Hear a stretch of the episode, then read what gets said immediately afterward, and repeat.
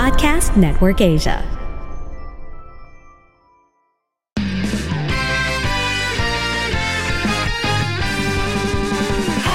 Welcome to Happy Spouse, Happy House Podcast.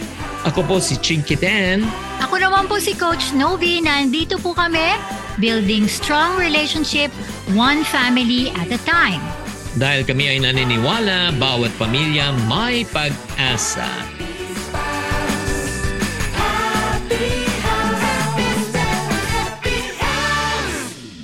Welcome to Happy Spouse, Happy House Podcast. Ako po si Coach Chinky. Ako naman po si Coach Novi. Andito po ang aming part 2 of the 24 things we have learned in our 20 years of marriage. Yes, thank you Lord sa 24 years. Woohoo!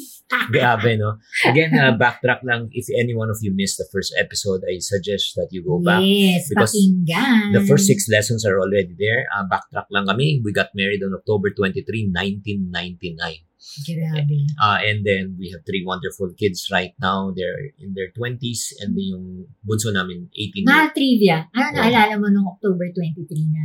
Na sana nangyari pero hindi nangyari. Ako, wala kaming video. Alam niyo ba? Wala kaming video ng marriage. Kasi ang dami nag-bless sa amin. Sobra kaming thankful doon. But the thing is, dahil nga siguro, in, nung time na yon in uso, di ba, yung nalulobat, malalaki pa yung battery ng mga Mm. video, ano, Oo. nakalimutan nung nag-donate na magkaroon ng bala. So, nung nandun na sa ceremony, na ubos. Na ubos. So, Oo. yun, wish ko yun. Yun lang. And then, uh, on top of that, uh, I think, uh, ano eh, wala pang kasing cellphone noon. Wala Oo pang, nga! wala pa. Nga! At saka ang Hindi, cellphone, may cellphone pero parang Nokia. lalaki na. mga Nokia. Grabe yun. Tapos, I still remember, nagpa-game ka eh. Ano Oo. ba yun? Yung parang pera ba yung? Oo, pera ba yun? Nakakatawa. Yes, yes. Oh, ang nag-host pa si Princess yata. Oo, si Princess Punsalan. Ako, shout out. Thank you, Princess. Kamusta ka na? Oo. So uh, right now, we are going to continue our series yung sa, again, 24 lessons that we have learned in our Yay. 24 years of marriage. So let's go to lesson number 7 na. Oh, Yes. ikaw naman. Nako, mga wifey, what I've learned in our 24 years, do not undermine your spouse with the kids, no? Yung mga husband po natin, no? Um, talagang God uh, ordained them, okay? Na magkaroon ng ultimate responsibility, authority over our family. So, sometimes kasi, hindi kayo nagmamatch, ayan, hindi kayo nagmamatch sa parenting, importante yan, kahit vice versa. So, wag po nating, alam mo yun, i-put down na feeling mo na, ay hindi, mas, mas okay yung parenting style ko sa- kaysa sa parenting mo. Something like that, no? So, do not undermine, no? Let your spouse, you make mistakes in during the parenting kasi together, you learn together eh. So, hindi parang, kunyari, tatay-tatay lang na style or nanay na nanay lang na style. You have to agree, okay? You have to support one another. Kung hindi natin naiintindihan, especially mga bagong pare- parents pa lang dyan, you need to understand one another. Kasi syempre, magkaiba ng kultura, magkaiba ng parenting style. Again, kailangan yung sabihin at sabihin ng maluwat sa puso niya na hindi yun yung style ko eh. Pwede ba ito yung style? Hindi pag-usapan nyo, di ba? Ang importante rin siguro is uh, huwag niyo sisiraan yung, ah, yung asawa niyo sa anak niyo. Yes. Naku, hirap kausap talaga ng nanay mo. Nahirap kausap talaga. Naku, kausapin niyo nga. Hindi sila, di, ano eh, once you start doing that, ang mangyayari po niyan eh, nakikita ng anak niyo na hindi kayo nagkakaisa. Di ba? So, in other words, hindi kayo united. Di ba? So, importante po na makita nila na buo ang pamilya because this will cause insecurity. And I don't know if you Tama, with the kids, no? Oh yeah, if you have remember kung parating, 'di ba, nung bata ka, ano sinasabi ng mga magulang ng husband or ng nanay mo sa tatay mo or tatay mo sa nanay mo sa sa, sa inyo privately na hindi sinasabi kay mama. Oo, kasi wala namang competition, competition 'di ba? Sa parenting sa walang sino mas magaling, 'di ba? Hmm. So the goal there is to be able to respect and honor one another. So, that's very important. And then ako, number eight, importante to uh, sa mga husband. Learn how to commend, affirm your spouse oo, in front of other people privately and publicly. Importante yan. Ah, yung parang, ah, yun nga, ang ganda, ang ganda-ganda mo, di ba? Ah. Di ba? Kahit wala kang makeup, yan, walang makeup yan, ha? walang makeup Walang look. makeup. Oo, eh. Sabi since- ko nga eh. Sabi ko, mag-video kasi tayo, wala akong makeup, wala akong time kasi kaka-exercise ko lang. But Mm. thank you sa mahal ko. Mm-mm. So, di ba mas maganda yan eh, talagang you affirm one another, you encourage one another, do, yung parang edification ba, you edify one another, no, napakagaling mo, kasi wala namang masama. Kasi alam mo kagandahan yan, once you affirm your spouse, ang mangyayari niyan, pag nagiging confident siya, ibabalik niya yan sa'yo eh. The reason That's why, the reason why at times, no, na parang na-feeling mo, parang hindi ka na-appreciate. Alam mo bakit? Hindi mo rin siya na-appreciate eh.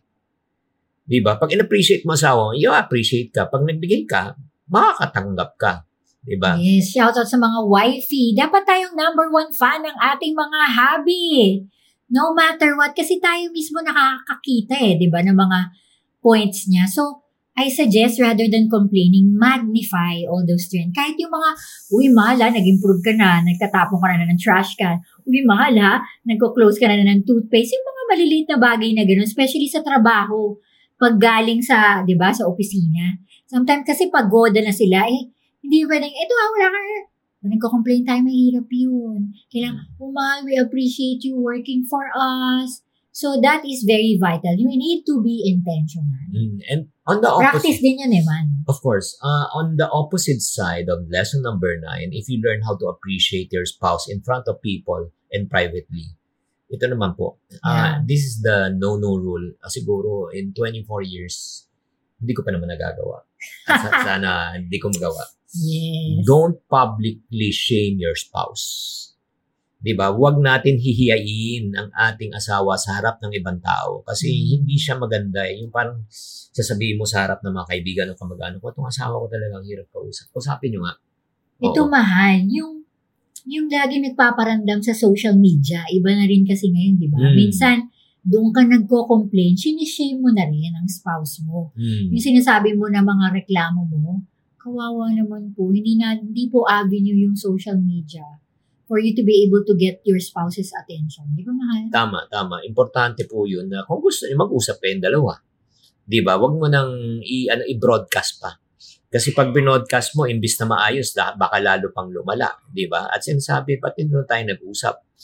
Kaya nga it's important again, the goal is to encourage, not to destroy. The goal is to pull out, uh, pull up one another, not to pull down one another. Oo. Let's go to lesson number 10. This is so important, mahal. And I think you should start this. Divorce is definitely not an option to us. mm Kasi itong mindset na kailangan po natin na i-ingrain sa nag-uumpisa at saka matagal na mag-asawa.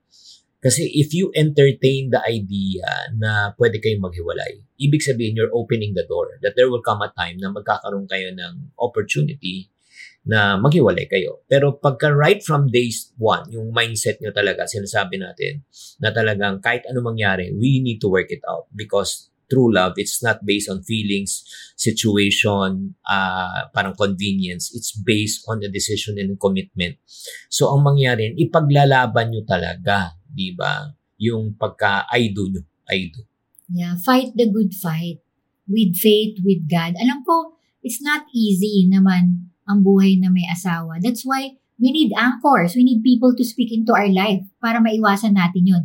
Kailangan natin ng mga barriers, no? Or kailangan natin ng uh, mga people who will speak to us na makikita natin kung saan tayo nanggagaling. Alam ko kasi during um, married life, sometimes you discover yourself within yourself and feeling mo hindi ka maintindihan ng asawa. That's why you need people na ma makokorek ka in a way na magaguide ka. Kasi ako, kami, kami ni Mahal, no, na, na, natandaan ko on our start of our marriage, kung hindi namin talaga alam at that time, kung wala kami mga counselors or mentors na nag-speaks to our life, baka divorce na rin kami.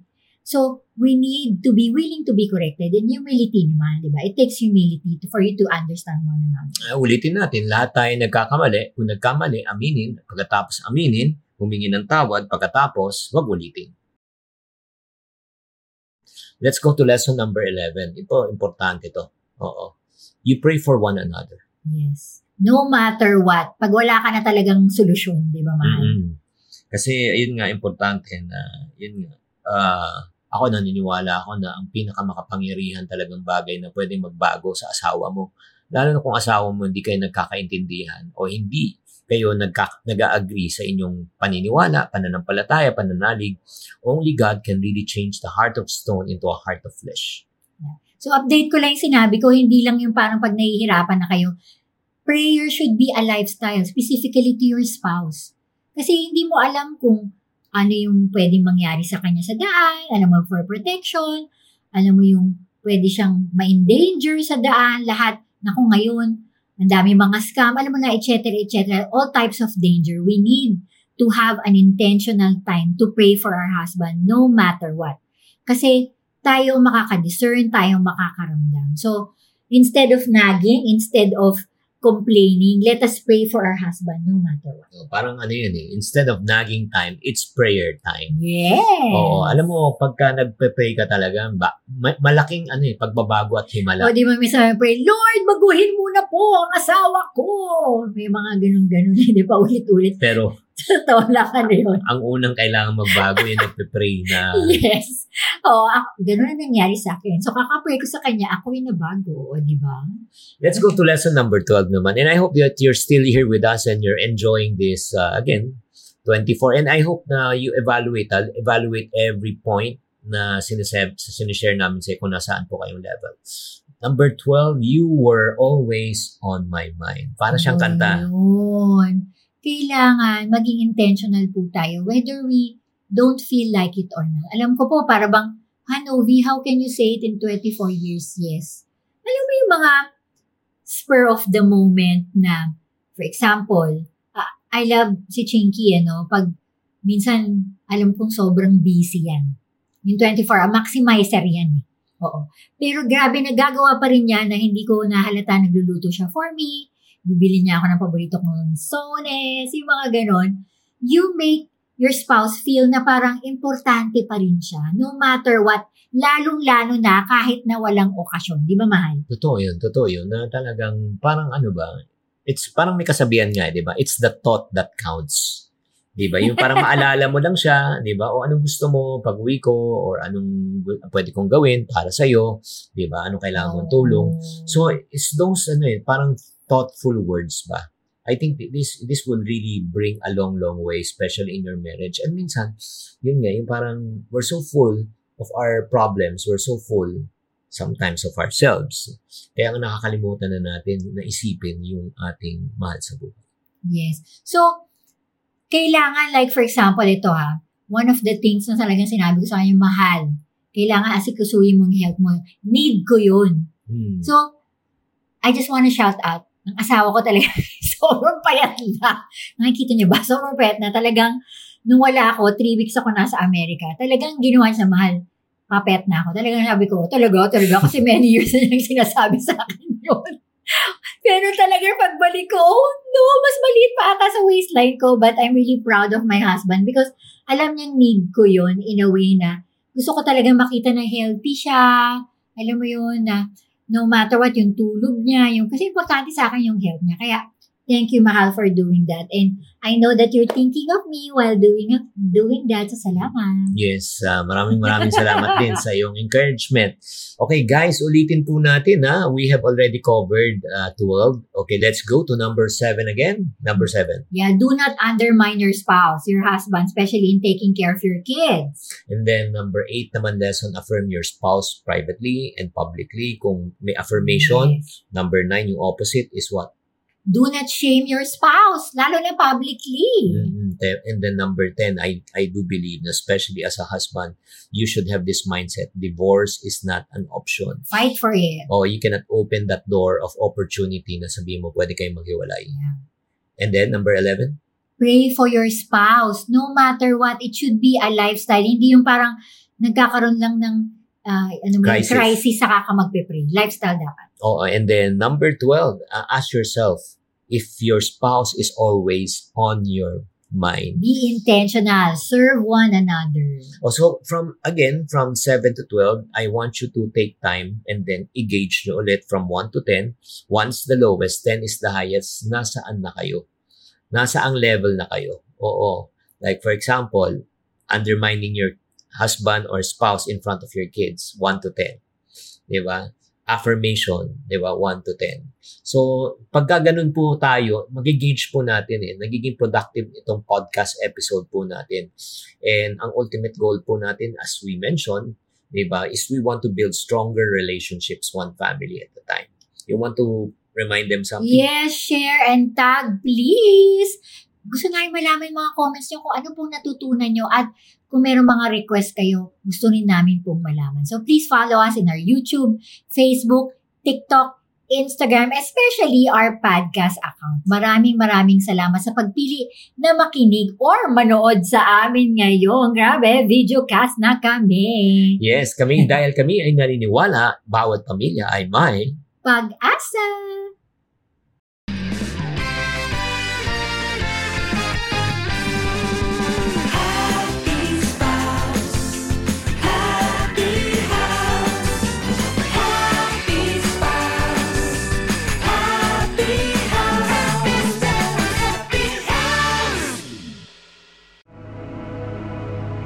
The views and opinions expressed by the podcast creators, hosts, and guests do not necessarily reflect the official policy and position of Podcast Network Asia, the hosts of the program, or other programs of the network. Any content provided by the people on the podcast are of their own opinion and are not intended to malign any religion, ethnic group, club, organization, company, individual, or anyone or anything.